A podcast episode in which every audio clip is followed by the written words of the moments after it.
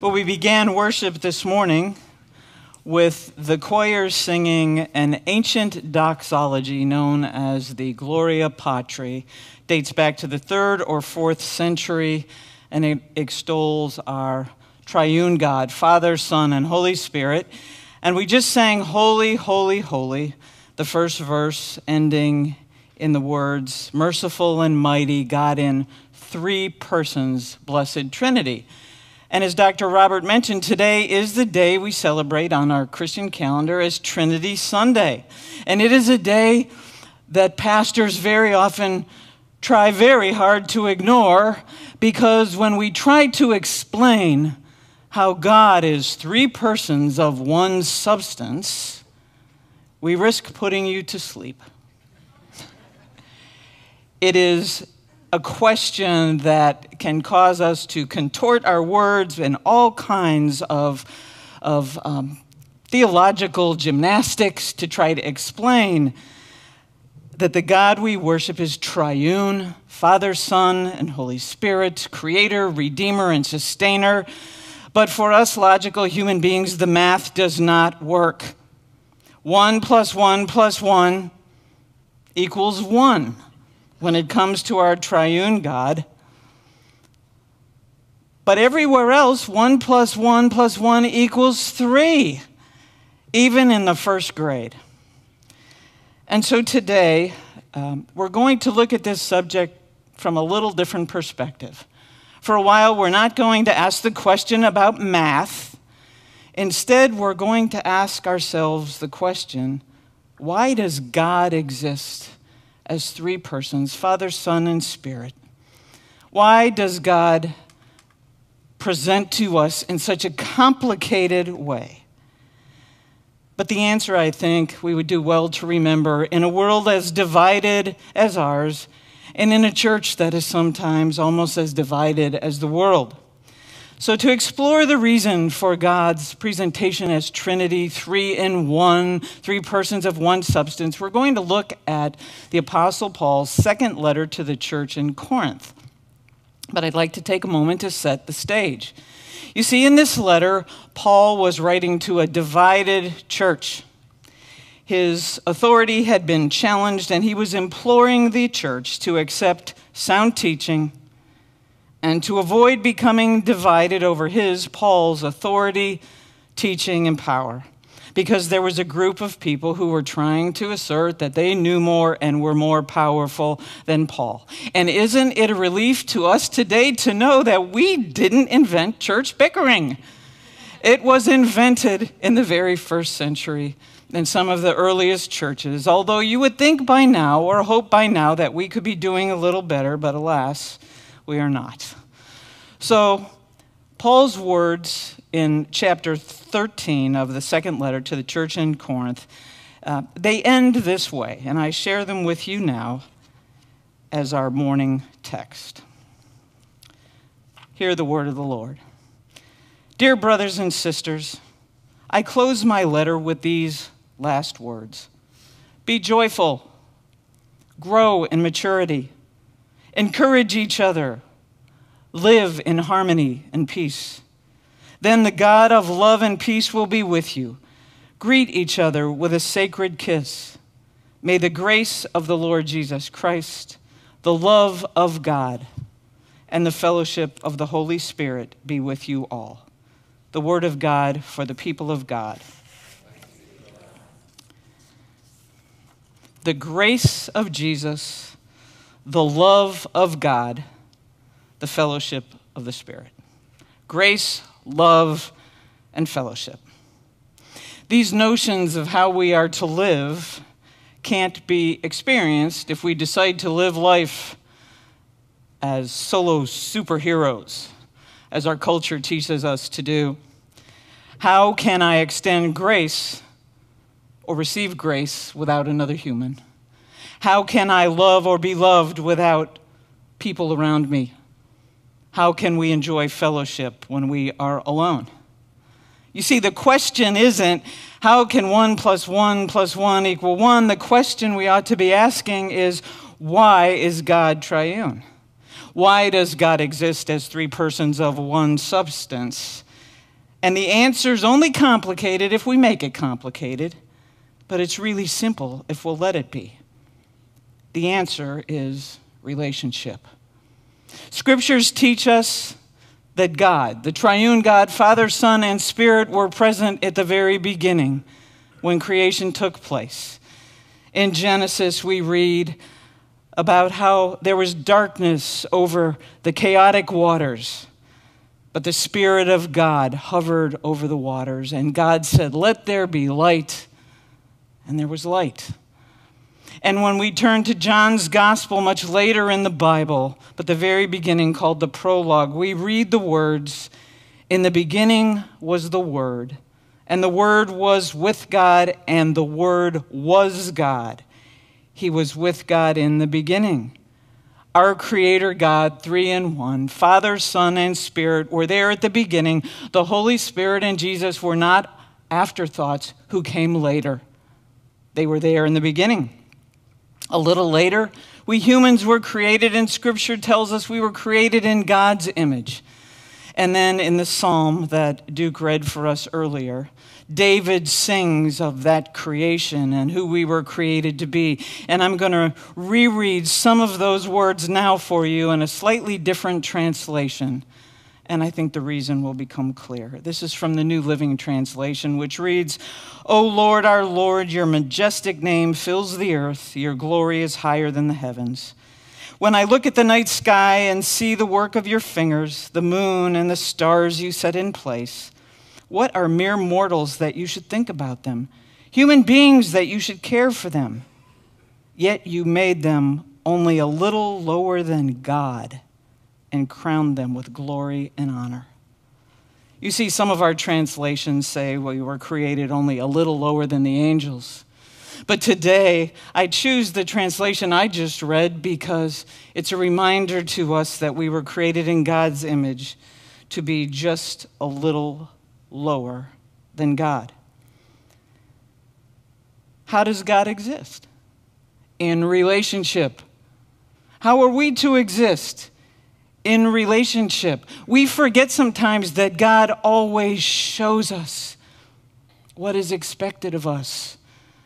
A few weeks ago, when we were, where we do a staff devotion every Tuesday afternoon for an hour, and Dr. Don reminded the staff that Jesus came to us, God in the flesh, in human skin, fully human, to show us how God wishes we would be, to show us God's aspiration for us. But Jesus was not only fully human, Jesus is fully divine and part of that Holy Trinity with the Father and the Spirit. Our life in community should reflect the love and the fellowship and the grace that Paul used to describe God's attributes loving, grace filled, and loads and loads of fellowship, like donuts on Father's Day. So, how does life like this look? Well, to, to answer that question, we're going to take a moment to look at another psalm, Psalm 133. It is one of the songs of ascent. Dr. Don has uh, taught us in prior weeks that the songs of ascent are psalms that were written and sung as the people traveled to Jerusalem for the holy festivals that the Jewish people celebrated. And we have to remember that for most of them, at least part of that trip was uphill. I can attest to the fact that, Ju- that uh, Jerusalem sits high on a hill. And when you travel, for example, from Galilee to Jerusalem, even on a bus, it gets colder and colder as you make the trip. But I imagine in biblical times that these people are traveling to Jerusalem, and I'd like you to imagine it with me that they finally are nearing the end of their trip and they look up and they see high on that hill the city where they're going to go to worship. And they sing the song, the Psalm of Ascent, that reads like this This is Psalm 133. How good and pleasant it is when God's people live together in unity. It is like precious oil poured on the head, running down on the beard, running down on Aaron's beard, down on the collar of his robe. It is as if the dew of Hermon were falling on Mount Zion, for there the Lord bestows his blessing, even life forevermore. The first verse pretty much sums it up. How good and pleasant it is when God's people live together in unity. Can I get an amen? Yeah. What would the world be like? What would our churches be like if we lived in unity the way God, Father, Son, and Spirit exist together? To quote an old song, I can only imagine. The rest of that short psalm, however, might seem kind of confusing. What does oil in a beard or dew on a mountain called Hermon have to do with living in unity? I couldn't come up with the answer, friends. I couldn't. So I turned to someone who's quickly becoming a theological friend, and that's Eugene Peterson. He is the person who uh, worked to create the message translation of the Bible to make God's Word more accessible to all of us. But he wrote another wonderful book called The Long Obedience in the Same Direction about the long journey of becoming a disciple. And in that book, he discusses this psalm, and he's, he reminds us that um, Aaron, the guy with the oil in his beard, was chosen by God to be the priest for the people of Israel as they wandered in the wilderness. He was to assist his brother Moses in leading the people. And as part of anointing him for the priesthood, oil was poured on his head and it, it ran down through his beard and onto his robe. And the purpose of that, those verses are to remind us that when we live in Christian community today, we are to be each other's priests and ministers. It's not just Dr. Don's job or my job. We are all called to minister to one another, to hear each other's confessions, to pray for one another, and to encourage one another. I really like that explanation, and I thank Eugene Peterson for it. We are anointed to be little Christs for one another. Now, the question about dew comes from the verses that says, It is if the dew of Hermon were falling on Mount Zion, for there the Lord bestows his blessing, even life forevermore. So when we live in unity and harmony and peace, it's like the refreshing dew that falls on high mountain peaks. Because you see, Mount Hermon was one of the highest mountains in biblical times. And the dew at the top of that mountain fell heavy and cold, and it formed streams and it ran down the mountain. Mount Zion was sacred to the Jews, but it, it existed in a parched and dry place. And so, what the psalmist is suggesting to us that when we live in, in unity, it's like the refreshing living waters that Jesus promised the woman at the well falling upon us when we find ourselves in dry and parched places. So, what does this mean for us today? Well, I'm going to share a personal story. I probably do that too often, but I'm going to do it anyway today because it's relevant. The last time I preached was March 27th, and I shared news with you that I had breast cancer. Today I share that my last radiation treatment is tomorrow. All is well. I am cancer free, and everything's going to be just fine. But during the last three months, God has been revealed to me again and again at the hospital, in treatment rooms, here at this church. I think I can say, I'm, not 100% sure, I think I can say that if I could go back in time and be given the choice whether to experience this cancer journey or not, I just might choose to experience it because what I have seen of Christian community during that time. It has given me the answer to why does God exist in relationship, three persons of one substance. Many days I wore my different St. Paul shirts to radiation therapy. And on more than one occasion, other patients asked me to pray for them and two of three oncologists engaged with me in some theological discussions that were deep and meaningful. You get to know each other when you go for radiation treatment the same time with other people every day for 20 days. And God was there. When I told you about my cancer, I told you it would be okay and that I was going to dance and walk on the waves with Jesus through that time. And I quoted the chorus of a song called Dancing on the Waves, where we're, we're to assume that Jesus is singing to us the words, I'm reaching out I'll chase you down. I dare you to believe how much I love you. Don't be afraid, I'll be your strength.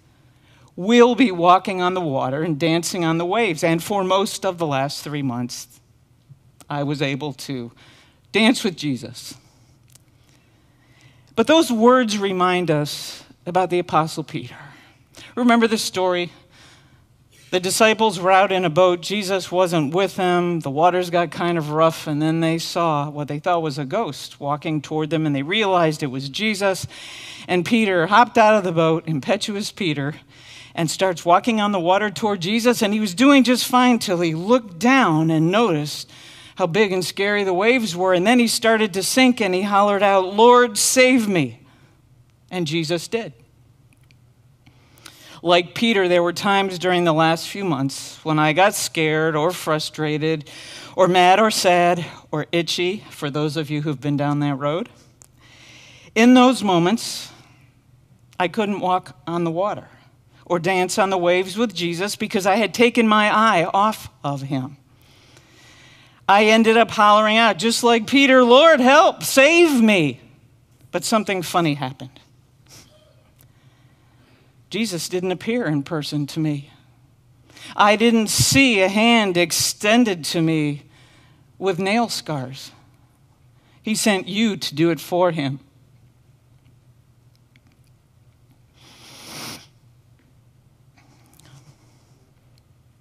In those moments,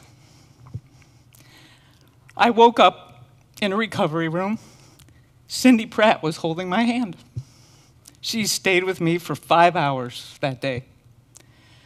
When I got home, Carolyn Zimmerman and Claire Longman were there, and they held my hands, and oh, God loved them. They listened to me chatter more than I usually do, as the anesthesia took some time to wear off.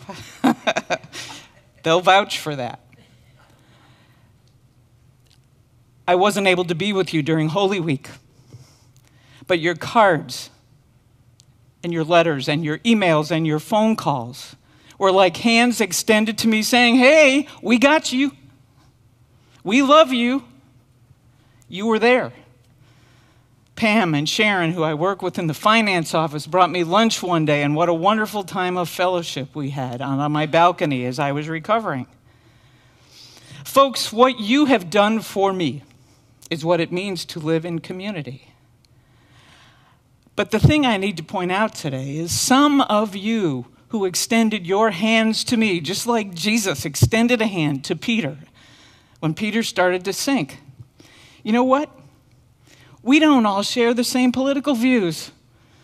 I'm a little further to the left than some of you.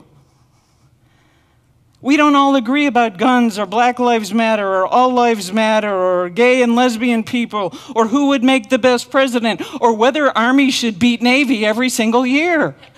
But yet, you didn't care about our differences during the last three months. You just loved me. And I know that I am not always lovable. You were my ministers and the living water, your living water, fell on me like dew on Mount Hermon. Yeah, I know the living water came from Jesus.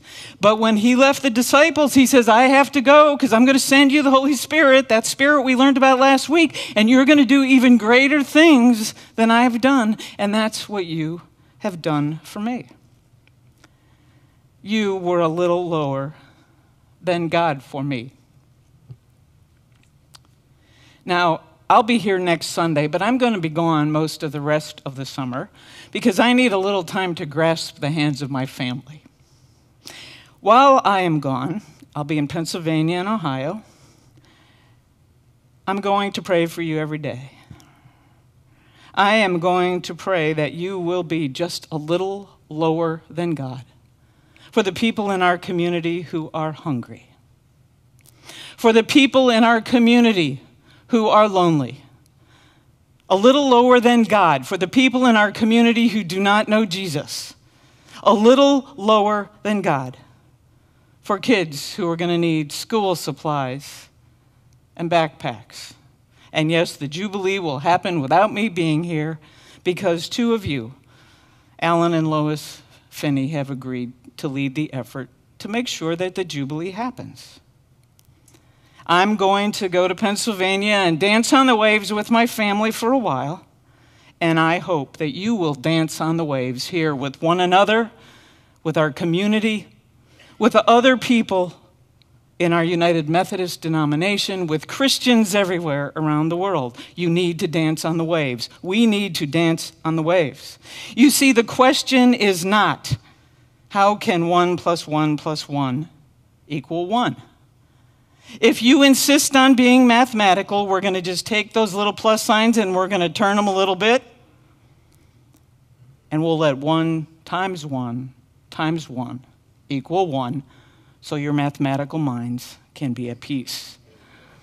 But what I suggest to you today is that when we all together join with that Holy Trinity, then it becomes one times one times one times one times one times one times one times one is one in perfect peace and unity. Why is it that God created us in such a complicated way? and revealed God's self to us in such a complicated way? It's simple.